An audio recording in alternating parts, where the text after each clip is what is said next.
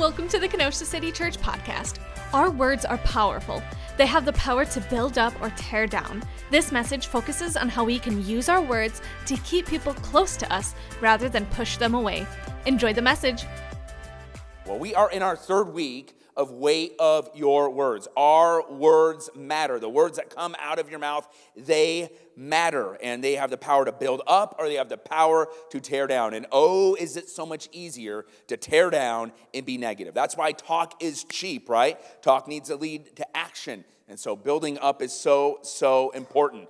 Uh, we've talked about how your words are weighty. We've talked about last week how we are not to lie, how that's very destructive. I've heard so much feedback on that, like, oh man, I didn't know I was lying as much. As like, I know it's a, it's a problem whether you're a Christian or not a Christian, right? Uh, and today we're going to talk about how to not push people away with your words. This is uh, so important because often we don't know we're doing it and we've all done it. Now, if this is going to be participatory, okay? So I, I, know last week I asked if you were a liar, and some of you didn't put your hands up, and then you lied, then you had to put your hand up. So let's be participatory this morning, all right? You ready?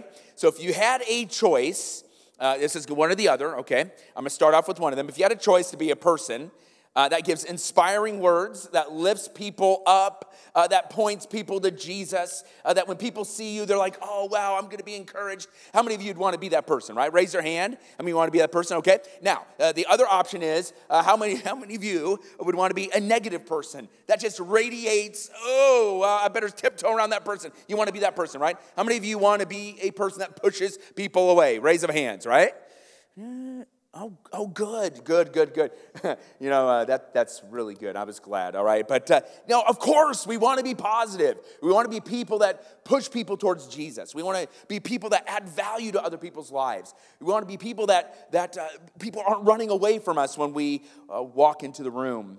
Of course, we want people uh, to uh, not run and do a marathon and just get the mention of our name.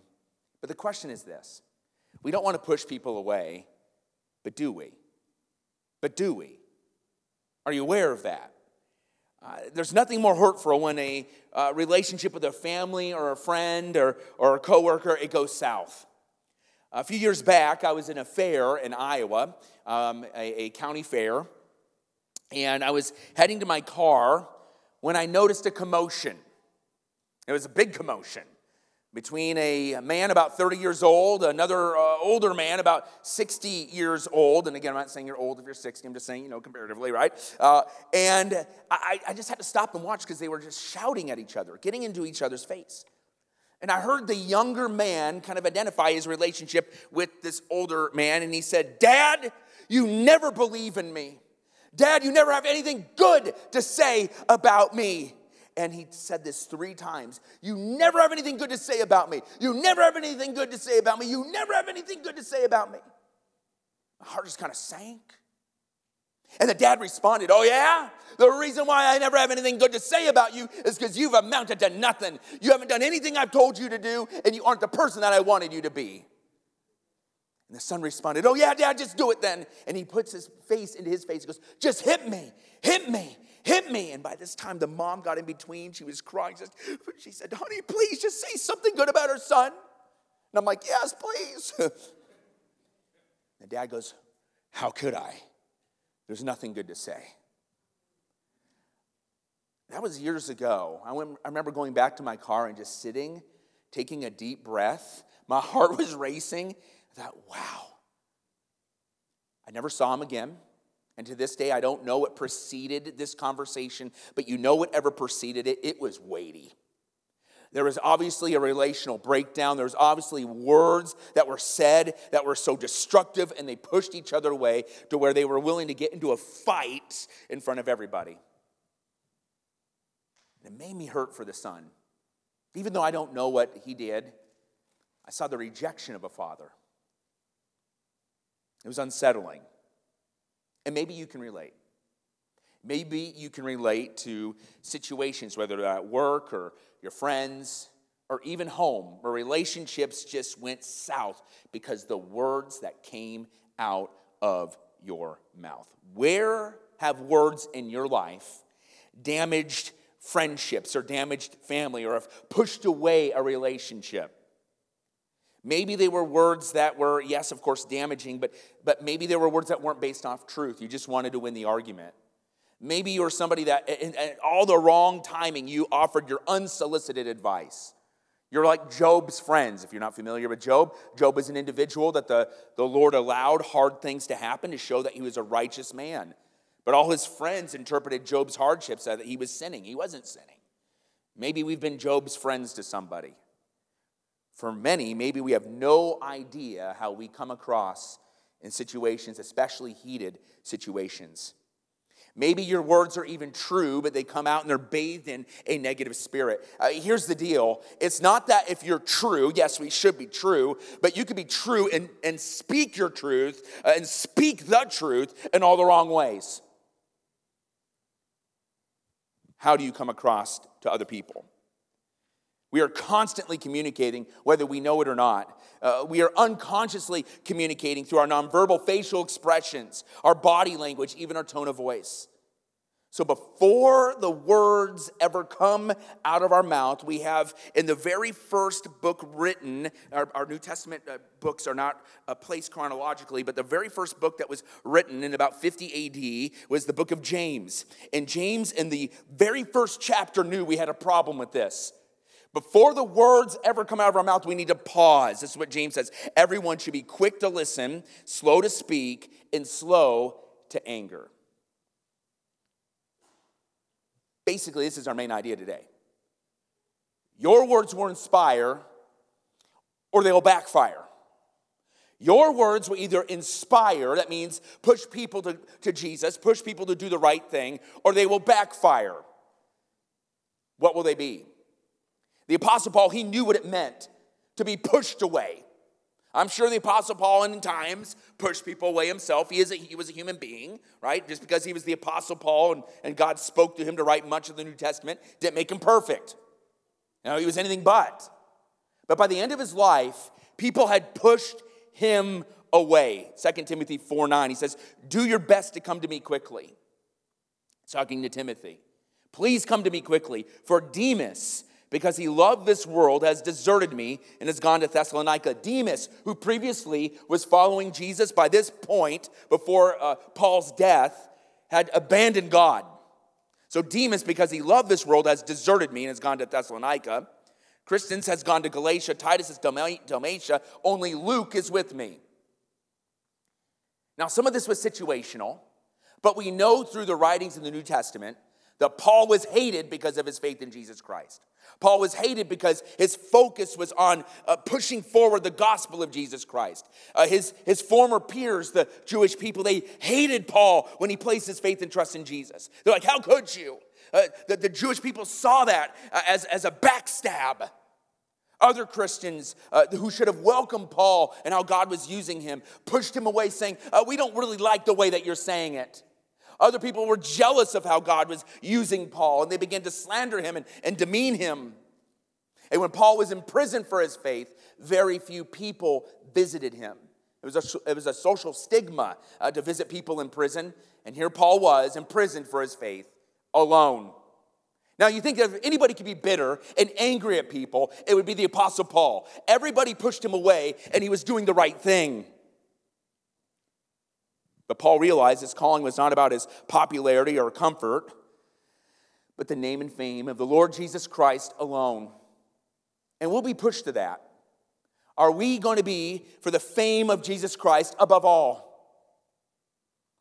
Therefore, he wrote a letter to encourage the early church earlier on, the church of Philippi, while he was in jail, to strengthen them in the faith. I mean, this is mind blowing, really.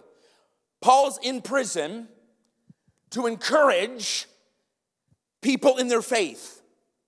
He wasn't allowing circumstances. He wasn't allowing how people uh, talked to him or treated him uh, to make him say, you know what, I'm going to write a letter and it's going to blow people up. No, no, rather, he's like, I'm going to write a letter to the church to encourage them. And in your circumstances this morning, you may have been treated awfully. There may have been things that have been said about you that you're like, I cannot believe that was said about me, and it's, it's, it's gaslit you to where you're like, I can't believe who I become or who I am. That may be you this morning.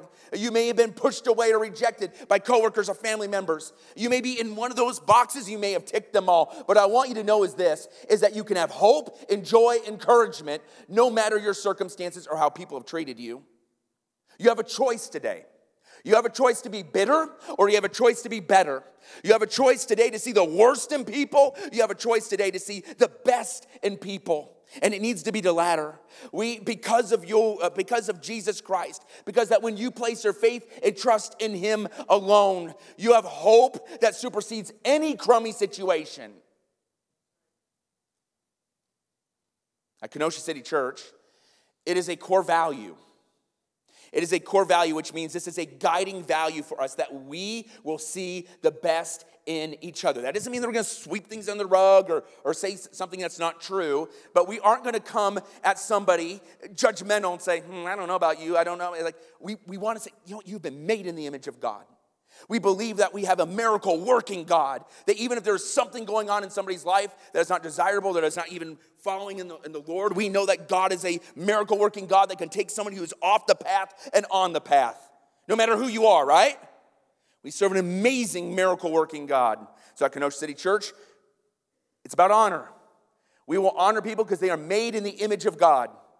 We choose to see the best in each other. So therefore, we want our words to be inspiring. We want our words to point people to the truth and power, transformation power of Jesus Christ. So your words will inspire or they will backfire, depending on how you want to look at life. If you want to be biblical, if you want to be spirit filled, uh, if you want to be growing, you can't be pushing people away with your words and your attitudes. So Paul speaks of this responsibility. He speaks specifically of this responsibility in Philippians chapter 4, starting at verse 1. So that's where we're going to be today. If you want to turn there uh, in your Bibles or our Kenosha City Church app, Philippians chapter 4, verse 1. By the way, uh, we, the app's been updated to where when you take notes and it connects it right to the message, so later on you can just click play and you can hear this message again. Really cool update. Um, Philippians chapter 4, verse 1. So then, my dearly loved and longed for brothers and sisters, my joy and crown. In this manner, stand firm in the Lord, dear friends. I urge Euodia and Syntyche to agree in the Lord. I looked that one up on YouTube. Like, there are about three pronunciations we think. I'm like, all right, I'm just going to go with one. All right, so. yes, I also ask you, true partner to help these women who have contended for the gospel at my, at, at my side, along with Clement and the rest of my coworkers whose names are in the book of life. Rejoice in the Lord always. I will say it again rejoice. Let your graciousness be known to everyone. The Lord is near. Don't worry about anything, but in everything, through prayer and petition with thanksgiving, present your requests to God. And the peace of God, which surpasses all understanding, will guard your hearts and minds in Christ Jesus. Finally, brothers and sisters, whatever is true, whatever is honorable, whatever is just, whatever is pure, whatever is lovely, whatever is commendable, if there's any moral excellence, if there's anything praiseworthy, dwell on these things. Do what you've learned and received and heard from me and seen in me, and the God of peace will be with you. Your words will inspire or they will backfire. Uh, and will you push people to Jesus? Will you choose to see the best in people? Will you, will you choose to do the hard work and, and find something that's praiseworthy? Because listen, words are cheap, negative words are easy, but praiseworthy things takes work, and that's what God wants us to do. Will you do that? Will you be a positive influence or will you push people away? Well, I'm going to give you three important things you need to know if you don't want to push people away. Three important things. The number one is this negative communication harms relational influence. That's not too rocket science, right? But it needs to be said. Negative communication harms relational influence. Paul calls us, we see here in verse 1, brothers and sisters. You know, like when somebody kind of comes up and goes, hey, brother, hey, sister. You know, I've always been kind of, I mean, if you do this, it's cool, it's fine. But I remember when I first started hearing it in the church world, I was kind of weirded out by it. I'm like, you're not my brother, right? Well, what Paul is saying is, yes, we are. Spiritually speaking, we are. It's not some sappy disco song of, we are family, right? Come my sisters with me. Or I'm done, I'm sorry. You may, it's in your head now, right? So, you may hear the phrase, you know, well, we're brothers, we're sisters, you know, we're, we're all God's children. But in reality, you want to know something? Uh, that's not true. We're not all God's children. Scripture is very clear. You become the children of God when you place your faith and trust in Him. It's called adoption. And this is a beautiful thing. When you place your faith and trust in Jesus, you are adopted as sons and daughters of the King. You become what the Bible says co heirs of the kingdom, right? Which means, yes, spiritually speaking, and it's a reality when you place your faith and trust in Jesus, you are all brothers and sisters, right? In Jesus Christ. You are co heirs of the kingdom, and if you've been adopted by the king, you have the favor of the king over your life. Oh, it, that is good, isn't it? Now, we understand that siblings are not always on the best of terms, right? I mean, if you grew up and you're like, you had some pretty doozy, some of you young siblings are smiling right now, right? It's a, you had some you had doozies of fights. But I want to understand this. Brothers and sisters in Christ, you have so much more in common than you don't. And that is the Lord God Almighty. When you place your faith and trust in Him alone, you are come, you come from what the Bible says spiritual death unto life. You have so much in common. You have the hope of the world that has been given to you and you've received it. And now you get to share it with others. And yet, we forget what we have in common. The Bible also says that we are citizens of a kingdom, not this world, but a kingdom, the kingdom of God. And as citizens, if we are all citizens of the same kingdom, we ought to talk and value the same things. Isn't that true? I mean, for instance, you kind of know uh, when someone's from a different part of the country or even a different part of the world, right? Uh, if someone's from the South, y'all, you know someone from the South, right? If you're from the South this morning, we know you're from the South, right? If we go down the South, they know we're from the North. Uh, uh, England is, is really interesting, all right? Whenever you hear someone uh, from England and they're, and they're talking British English, it's just, everything just sounds so brilliant, right? You know, it's like, you know, put the shopping in the trolley and put the shopping that's in the trolley in the boot in the car park and then put the trolley away. Uh, uh all right, A, you know, brilliant, right? It's like, man, that was just amazing. No, he just said he was going to put his groceries away, all right?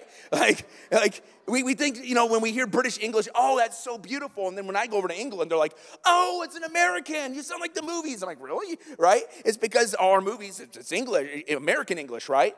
But I'm trying to contend with the British people. Listen, uh, you have the accent. It's lovely. It makes you sound really, really smart. We don't have an accent. Oh, yes, you do. All right, prove it. And then they start speaking like an American. I'm like, oh my goodness, right? We have an accent. We all have an accent as brothers and sisters in Christ. And as to speak the heavenly words of, uh, of the heart of the Lord and we are to act by this kingdom ethic. We, we are, we are to, to hold true what's most important in this heavenly ethic. As brothers and sisters in Christ, we indeed have so much more in common because Jesus Christ is our Savior and He is our mission, and He's coming back. And in a world that's just blown up by the weekend, right? We're, re- we're reminded of that, right? But yet the enemy wants to destroy that in the Bible, it says the enemy's mission statement is to seek, kill, and destroy. Where Jesus wants to give you life and life abundant, the enemy wants to seek, kill, destroy, divide. And he wants to do it in relationships, and he loves to do it through your words. And we see this in Philippians chapter uh, 4, verse 2. Right after we're introduced as brothers and sisters, Paul goes on to say, Hey, I hear there's a church fight I urge Euodia and Syntyche to agree in the Lord. Yes, I also you, true partner, to help these women who have contended for the gospel by my side, along with Clement and the rest of my coworkers, whose names are in the book of life. So Paul has to bring up the reality that's not a secret, obviously, in the Philippian church, that there are two women who have been doing amazing things in the Lord that decided to have a little royal rumble with each other. Now, we don't know exactly what this rumble was all about. But just like WWE, we knew they were cutting promos on each other. We know that they were screaming at each other. And it stinks to be them because now they're forever enshrined in scripture with whatever fight this was, right? I mean, we have the hall of faith, you know, Moses had faith. He, you know, uh, this person uh, did this, you know, this prophet did this, right? Uh, this, this rose from the dead. He did this miracle, right? You have all these like amazing things like, wow, look what this person did for Jesus. And then you have these two ladies here who had a fight, and we're all talking about it, right? Stinks to be them. But you know what? We don't know what it is, but we know it caused probably some great divisions and conflict in their church. Unfortunately, this has happened then and it's happened of all time since then. We are human beings that if we go about life in our own power, in our own strength, it does not bring out the Spirit, right? The Spirit of God. Uh, our flesh loves to fight and divide. In my 20 years of ministry, I've seen people uh, do battle royal uh, with some very petty things. Some want a position, others are envious that they uh, take their eyes off the gospel because they're envious of somebody else in the church. Uh, other people, uh, here, here's, here's the idea. When you take your eyes off the gospel of Jesus Christ, the church world, and even your office world can be like this, but the church world, I'm just speaking the church world here, could descend to like a middle school cafeteria, right? Am I right? We aren't going to do that here at Kenosha City Church. We're not a middle school cafeteria. I just want you to know that. But I want you to know you take your eyes off the prize, you stop living off the power of the Holy Spirit, and you go into business for yourself. You're going to have feelings you haven't felt since middle school. It's called the middle school cafeteria, where people are talking about you, you're talking about them, and there's petty fights, right? That's, there's no room for that in the church. I think this is probably what was happening here. And their mouths went in to overdrive they began to communicate poorly. And for you and I today, we can laugh at them that they are enshrined in Scripture, but they're in Scripture on purpose. It's for our instruction. Because we can communicate poorly as well. Let's talk about that, can we? This might hurt a little bit because I know that none of us are perfect and all of us have communicated poorly in life. So I am praying right now as I'm speaking, the Spirit of God would open our hearts and say, Ooh, that's me, right? And that you are going to ask God for help and that you're going to uh, ask others to keep you accountable, all right? So, we're going to take a look at some bad communication. We're going to look at some good communication. Why? So that we are communicating and uplifting people with our words. All right, example of bad communication. Maybe these two ladies uh, were employing these. I'm, I'm, I'm imagining at least one of these. But the first one is this passive. This is the communication style that avoids communicating. Uh, you, you avoid communicating what you're thinking and what you're feeling. This person uses this communication style to try to avoid conflict uh, or uncomfortable feelings. A passive communicator often apologizes for normal behavior or something they don't need to apologize for. They are indecisive typically, and they fear letting other people down. And although a passive communicator can diffuse a tense situation, over time they grow frustrated and even bitter towards people because they don't feel like they're being heard. They often begin to read into other people's hearts and giving them negative intentions. And instead of partnering people with the gospel, gospel, passive communicators tend to avoid people altogether. So, what do you do if you're passive this morning? If you find yourself as a passive communicator this morning, and again, I'm not talking about introvert, extrovert, I'm not talking about that at all. You could be a passive communicator and an extrovert. You could say a lot of things, but still avoid talking about what you need to talk about. You know what I'm saying? All right? So this isn't like personality styles, this is communi- how you're communicating, all right? And so, what to do, what to do if you're a passive communicator uh, is you need to remember who you are in Christ. You have been made in the image of God. You have been made uh, with purposes and plans for God to execute through your life. Your words and your life matters, and you understand that. It's not about pleasing everybody in your life. That's impossible. You will fail at that. Strive to bring clarity in how you're feeling and avoid thinking the worst of people. In the worst case scenario, if you say what you're going to say. Because here's what happens, and it doesn't necessarily have to be linear like this, but I've seen this happen time and time again. When someone stays passive, it usually over time bleeds into what I call passive aggressive.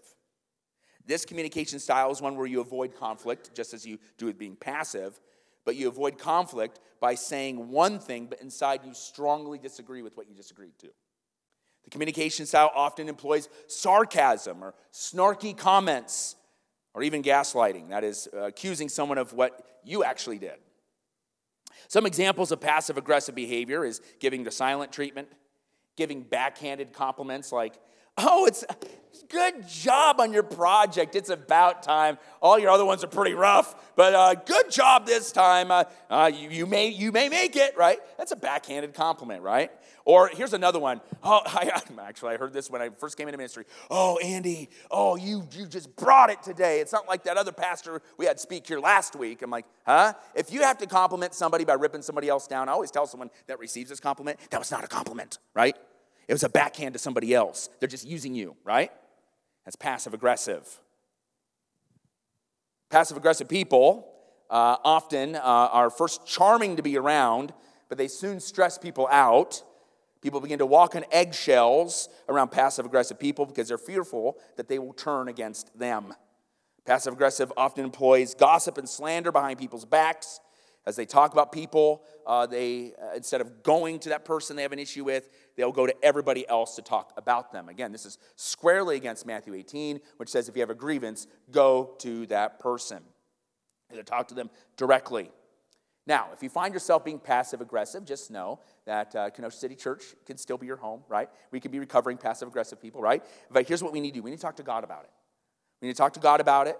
We need to confess uh, our, our need to control the situation through our passive aggressive communication. We need to recognize our patterns when we're employing passive aggressive behavior, and we need to have trusted friends that can speak into us and that we will trust when they say, hey, shh, you're being passive aggressive right now. That was a snarky comment. Put, I know that you, I know that uh, uh, you made that kind of like a joke, but I don't think that was really a joke, right? You need to listen to your friends. All right, that's a great way of recovering from passive aggressive behavior. Now, if passive aggressive behavior continues, again, this isn't necessarily linear, but I see it often, it becomes aggressive behavior, aggressive communication. Aggressive communication is the use of confrontational and hostile language that directly belittles, criticizes, or uses threats to achieve their desired goal. Uh, aggressive behavior can often be spoken in the heat of the moment, but don't mistake an aggressive behavior with someone that has unwavering conviction, uh, that is confident or extroverted, okay? You can be aggressive whether, again, if you're extroverted or you're introverted. Again, this is a communication uh, style, not a personality. Uh, rather, uh, someone that's aggressive uses charged language, personal attacks, and even scorch or tactics to get what they want. Uh, this is someone that is a bully and that typically is anti authoritarian. Uh, being aggressive can be said in a whisper or a yell. Uh, in the church word, being aggressive can also come from a person who think they are super spiritual, all right? Uh, it, whether they think that they've heard something from God. And again, uh, God can use you, but in, in, in all of this, we need to have a humble orthodoxy right? We, we need to be humble amongst each other, knowing that we're just a vessel that God can use. But when we forget about our humility, we can go about our spirituality in a very aggressive tone, and that grieves God. That really, really grieves Him uh, that when we go about thinking that somehow we're doing something in ourselves. And so, uh, when humility is lost, even in our spiritual growth, uh, that is not good, and you can become aggressive and push people away with God's truth. We want to influence people with God's truth. If you've been aggressive, confess before the Lord, uh, humble your approach, ask for patience and grace, and seek to make, make right with those who you've been aggressive with. And again, just with passive aggressive, have a trusted person to be able to tell you, yo, you are being extra, all right? Now, we have a passive, we have passive, passive, aggressive, aggressive. Uh, those are different uh, styles to wrongly communicate. Here's some other potpourri ways of communicating poorly, all right? Uh, we could be exhaustive, we'd be here for three hours, but I want to hit on a couple other things. One is mind reading, all right? Mind reading is you think your thoughts as if somebody else is thinking them.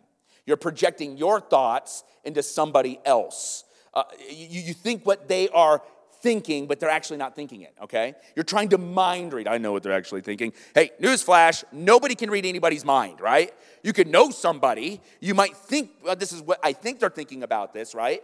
But mind reading is not a good form of communication. Men and women, marriages, please, uh, uh future marriages, all right, in between everybody. Marriage tip right there, right? don't go into a fight thinking you can read somebody's memory or uh, their mind. One time I was having a hard day. I came home and I projected my thoughts and feelings onto Allison, all right? We are very, very different people. We are the, you know, the yin and the yang, right? and, uh, and, uh, and I love it that Allison's so calm, and I'm like, yeah, right? Like God knew what he was doing when he brought us together. But one of the things I can do sometimes, if I get, you know, like having a bad day, worked up, I can like think Allison's thinking the same thing.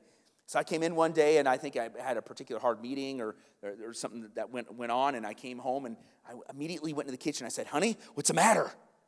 Nothing's the matter. Are you sure? Are you sure something's, I think something's the matter. Andy, no, nothing's the matter. Honey, something's the matter. Says, Andy, if you ask me one more time, something will be a matter, right? Thing is, is I realized I was trying to project my day onto her day. Her day was awesome, mine was rough. You can't read minds. And, church, we get into so much trouble when we try to fill in the blanks of communication with our own negative words. You know where else? It's not just relationships, marriages, families that get into trouble with this. You know where else we get in trouble with this? Oh, yeah, the phone, right? Right? You get a text message. Depending on the day that you are having, if you get a message from someone saying, hey, could you call me right away? Right? If you're having a stressful day, you're like, oh no, they hate me. Oh my God, how could they? I'll call them back in a couple days. I am mad at them. Don't they understand like what day I'm having? Don't they understand like like you know what I've all done for them? Uh, two days later, it's it's on. You want to invite me to dinner because you just know I'm having a rough day?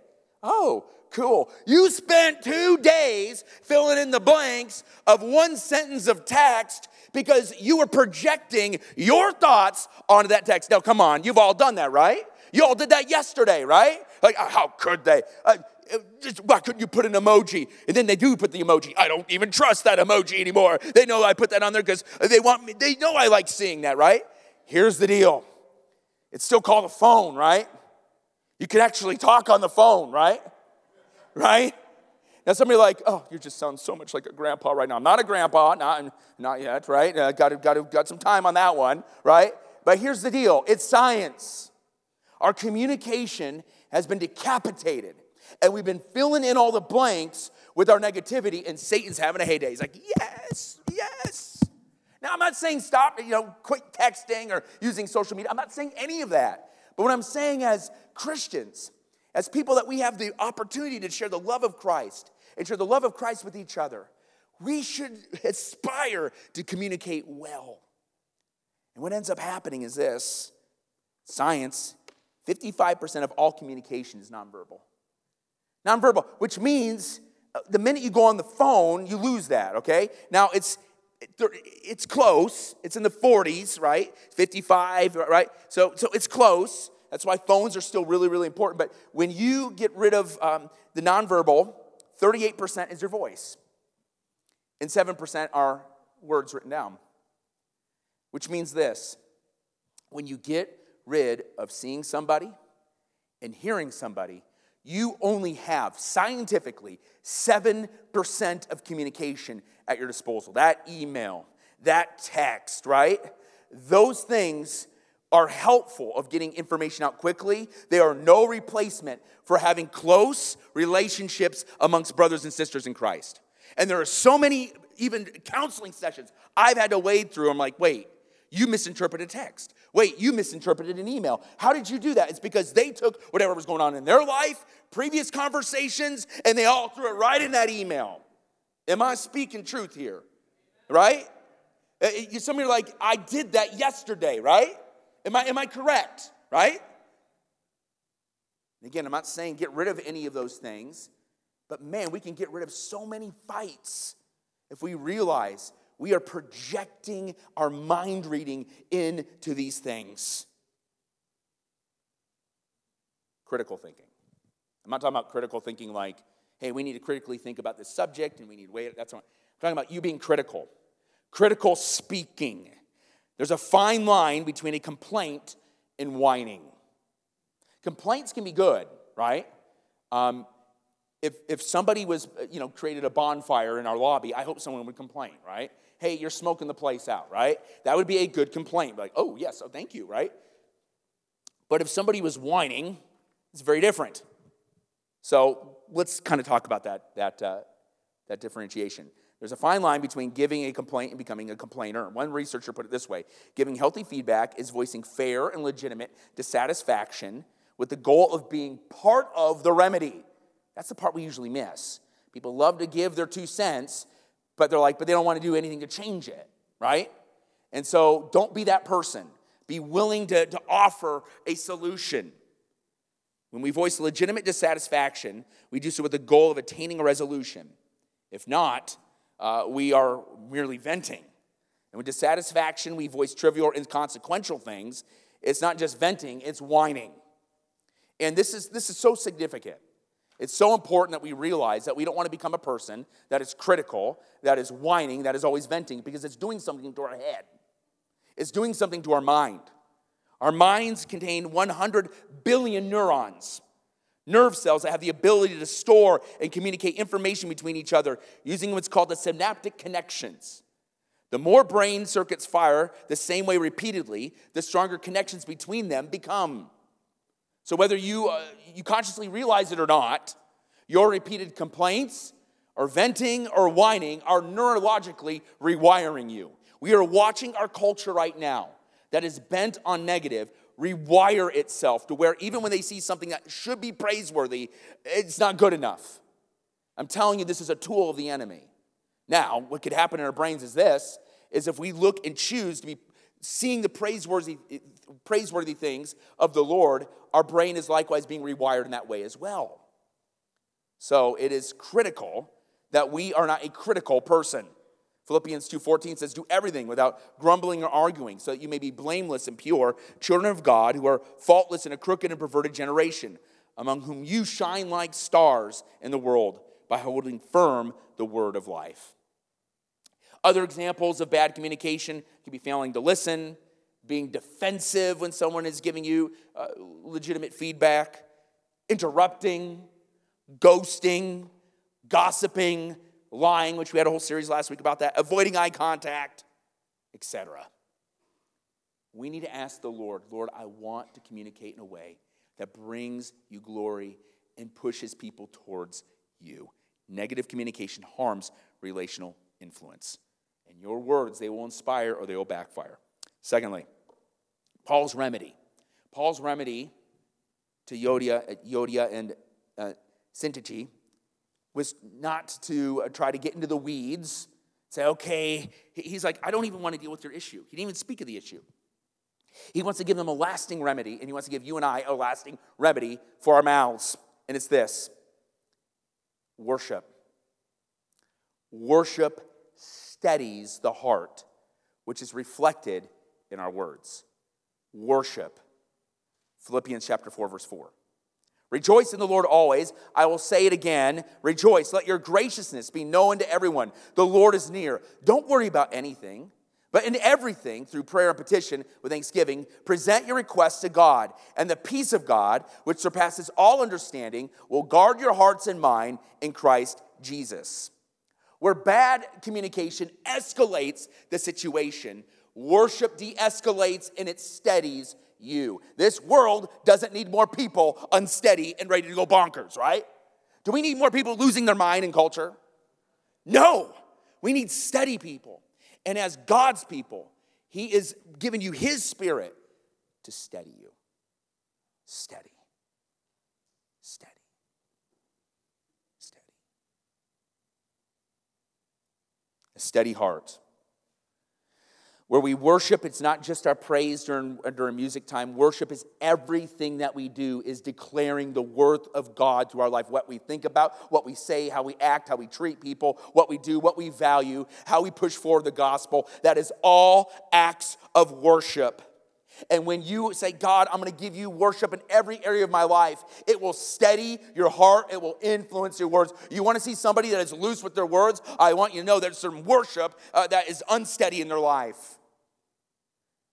Now, nobody's perfect. We all need to get resteadied. Worship steadies you. What does a steady heart do? A steady heart rejoices. We command, we are commanded to rejoice. In fact, Paul says, I will say it again, rejoice in all circumstances. We're commanded to rejoice in all circumstances in the Lord. You see, we can find joy and rejoice in things that make us happy that aren't in the Lord, but those things are fleeting. And they aren't necessarily bad, right? Iowa Hawkeyes won yesterday. I was really happy for about 15 minutes. I forgot about it, right? Like it was fleeting, right? But joy that surpasses understanding, joy that gives you peace, joy that steadies you in the storm, it is joy that's in the Lord. In the Lord. When you find joy in the character of the Lord who's never changing, when your joy is in his promises, when your joy is the future of heaven, when your joy is in the spirit he's given you now, he steadies your soul. A steady soul leads to you then to be patient and to be gracious with one another. And we see this a steady heart is, secondly, full of grace. When you find your true joy in the Lord, you'll be reminded of the kindness of the Lord. When the Lord sought you, when we wanted nothing to do with God, when we are in the very action of sin, and yet the Bible says Christ died for us. When we receive Christ, we are reminded of the great mercy and grace He has given us. And when we ponder that, when we worship the Lord God, God Almighty uh, because of that, we can't help but try to emulate that. How can we not be merciful and gracious to other people when Christ has done that for us? D.A. Carson, he states it this way Gentleness, which you can translate full of grace to gentleness, gentleness is not insisting on every right or letter of the law or custom, but yielding kindness and courteousness. In church world, and I love this because this isn't us at Kenosha City Church, but I've, I, uh, I go to and, and, and counsel and, and uh, train a number of pastors throughout the country. And some of the things that people fight over in the church world just make me scratch my head. People fight over songs uh, because it's not the style that they like. Or, or, or I've, I've heard churches where they fight over carpet color. I've mentioned that a lot, right? Uh, we, we, we, I hear often people say, oh, I just, these people don't praise like I do. And I'm like, are you hearing yourself? Like you do? Like, like let me learn then. Like what have you, what have you understood that nobody in all in the last two millennia of scripture have not understood that you now have, right? Like we, we say these boastful, prideful, preferential things and they divide. It's, it's not graceful. When you're gracious, you focus on the giver of grace and you'll be increasingly mindful of the heart of God, His second coming. Uh, and because of that, no matter what anxieties you have in your life, you cast them to God, you give them to God, and He gives you in, in return a steadiness in your spirit. Our culture is hungry for more instability, and we are not going to give it more instability. We are going to give it the heart of the Lord. The result of steadiness is this peace that surpasses understanding, a heart guarded from deceit. Worship steadies your life, and it's reflected in your words. The Lord wants to steady you this morning. I don't know who I'm speaking to this morning where your life is just upside down right now. It is, uh, it is lopsided at work. Your relationship maybe is, is on the brink. You don't know if you have another week left of it. Uh, for some of you, you don't. You, there's such hidden things in your heart that they're just eating you alive. I want you to know this morning. Listen, I want you to know this morning. The Lord wants to steady you. He wants to steady you. He loves you. He's seeking you right now. He sought you and bought you on the cross. He wants to steady your soul through worship. Third thing. Third thing, if we want to push people towards Christ, not push them away, you have the responsibility now to speak with excellence. You have the responsibility to speak with excellence. Philippians chapter 4, verse 8. Finally, brothers and sisters, whatever is true, whatever is honorable, whatever is just, whatever is pure, whatever is lovely, whatever is commendable, if there's any moral excellence, if there's anything praiseworthy, dwell on these things. Do what you have learned and received and heard from me and seen in me, and the God of peace will be with you. I quote this passage a lot all right? I, I realize I haven't really preached to the passage before. I quote it all the time. That's why it made me think I, have actually preached to it. I'm like, wait, I haven't preached to this? It's like, it's definitely going in this series because this is, some, this is the MO here. Uh, we, it is not a currency where people can come in with a bad attitude, rip other people down, and be negative. Like, we'll, we'll, we'll, we'll love you, right? But it's not going to propel you to whatever you want, right? What, the work that we want to see people do is point people to Jesus and find what is good in each other. We want to find what's praiseworthy in each other and what's not praiseworthy, what may be even biblically wrong. We want to patiently uh, push people towards the truth of Jesus Christ in that. Someone did it for you and we must do it for others. So, Paul sums up the visible Christian life with one long sentence with two major commands. Verse 8, think about what is excellent. And verse 9, put them into practice. These commands can appropriately be placed in our words. So, excellent words we see here if we look at Philippians chapter 4, uh, they're true. Excellent words are true. They aren't an exaggeration, they aren't the whole long list of lies that we talked about last week. They are true. We're to find the truth and this is what needs to dominate our thoughts. We need to dwell on such things. And so often we allow negative, false communication to take up resonance in our mind or to build whole thought processes. Some of you have whole thought processes that are built on a foundation that is not true. And we can see people through these filters. Uh, we, we speak from the storehouse from this filter rather than what is true and excellent. Excellent words are true. They're not my truth, they're not your truth. We need to seek out the truth, and that is Jesus Christ. He is the way, the truth, and the life. Excellent words are honorable. This can be translated noble. That is, we look for the characteristics that are worthy and respectful. Our speech needs to be one that turns away uh, that, from those that cause division or, or that are sinful or tearing other people down or are vulgar. Our speech should try to find the best in people as we honor they are made in the image of God. Our words need to be just. Our words need to be approved and acceptable before God. They need to be right. They need to be coming from the heart of the Lord. When we want to speak the overflow of our natural emotion, it's going to cause a lot of problems. Often you have words in you and they are just grilling, they are marinating, they are ready to explode like a volcano. There are words you know that are going to damage. You need to pray the Lord God Almighty. God, those words aren't just. I want your noble words to come out of my mouth, even in the hardest of situations. Excellent words are pure. This can be translated lovely. Your speech should draw people into the awe of who God is. People, when they're done talking, they shouldn't be like, oh, that person was so nice. Yeah, I hope that's the case. But ultimately, it's this man, God's good. God's good. God loves me even with the things in my past. That's what pure and excellent words do. Our words need to be commendable. Our speech needs to find what is noteworthy, what is commendable, what is to speak about, and that's what we need to speak about. You know, we often say gossip is bad. It is bad. But you know what? There is one thing that you can spread about people that I think the Lord likes when you spread what's commendable in a person. You can go in and talk up other people.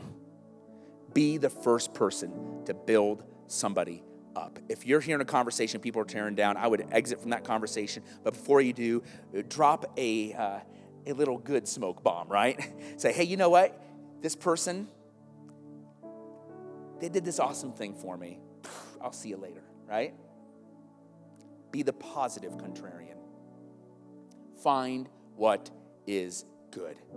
If there's anything praiseworthy, moral excellence, these are the things that we need to dwell on and come out of our mouth. We have the responsibility, it's the obedience to the Lord to speak with excellence. We need to find this in each person and build them up. And the things that drive us crazy, we need to pray about. The things that we know that they're off with, we just don't point a finger saying, I'm right and you're wrong. We, we graciously and patiently open scripture.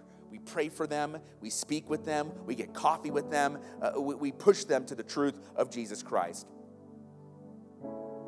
So, as a follower of Christ, know this it doesn't start with you, it starts with God working in you. You will push friends closer or further to Christ. Allow God to work in and through you to be a bridge to Him. Here's our take home today. This is where we're going to do a little heart surgery. Me too. Okay? We're all human. This is our homework, all right? Ask a trusted person to be honest with you. Do I come across critical or uplifting? I should say, do I, all right? You can ask them too, I guess. Uh, but do I come across critical or uplifting?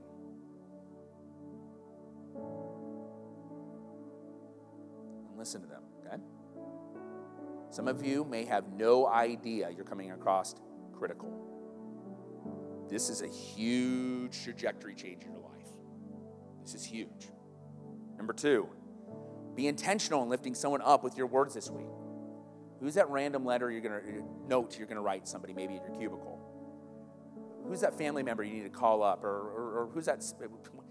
Maybe maybe there's a marriage here where you need to go on a date and you say, you know what, we just need to lift each other up. Be intentional in lifting someone up with your words this week. Three, ask God and others for forgiveness with your words. As you begin to do heart surgery, you're going to realize, ah, oh, crud, I said this to somebody. Hey, um, it's always awkward. it's always awkward. Hey, you know when I said that a couple days ago? Yeah. I'm sorry. Yeah, it's hard to say that. Go for it. It'll lift a burden off and it'll bring healing. Number four, commit to stop complaining. Instead, bring uplifting solutions to problems in your life. You might get a promotion at work if you do this one. but you may grow closer to your friends, your spouse, even circles in your church. So there's your homework. But it's going to take an act of God for us to open our hearts and to dwell on these things and then put them into practice. So, Father, we love you and we thank you, God, what you're going to do this week in our hearts. You're not lifting us up to be mindlessly Pollyanna. No, you're telling us to be people that seek out the truth of what's excellent of what you're doing. God, we believe uh, that you can do things that aren't even ha- haven't even happened yet. And God, we know that when people are far from you, God, we know that through you, you can draw them close. And so, God, I pray that we are people of hope, people of faith, people that will see the best in each other. Help us with any critical spirit. Help us with words that come out and they just push people away. God, I pray that people will hear the heart of God in our words. So, God, do whatever adjustment you need to do in our hearts, in our mouths, in our life today. So, just ask the Spirit of God to do work in your heart. As you're doing that, I want to speak to anybody in this room right now that doesn't know Jesus as we continue to pray. If today you're uncertain you have a relationship with Jesus or you know you've never personally asked Jesus Christ to be your Savior, I want you to listen up. You can know Jesus personally today. And you need to know Jesus personally because you are made for Him. And without Him, you are lost and dead in your sins, the Bible says. If you want your sins forgiven, if you want a relationship with Jesus, if you want to spend eternity with Him in heaven, receive Him right now. God created you to have a relationship with Him, but your sin separated you from Almighty God. And no religion or good work gets you good enough for God because God demands perfection. That's a problem. Not one of us are, are perfect. What are we to do? Receive. Jesus Christ did what we could not do. He died on the cross to save us from our sins. And because he's a sinless, perfect sacrifice, death couldn't keep him. He rose from the dead three days later, defeating sin and death. And anybody and everybody who places their faith and trust in Jesus Christ alone as their Savior is saved. And as a rightful response, we begin to follow. Today, if you want your sins forgiven, today you want to place your faith and trust in Jesus Christ, we just slip up your hand on the count of three, if that's you today you're like, I'm in. I want Jesus Christ to, to be my Savior. I want, to, I want Him to be the leader of my life. If that's you, the count of three, just raise up your hand up high. No one looking around. One, two, three, raise that hand up high. I see you. Anybody else? Awesome. Anybody else? Great. Thank you.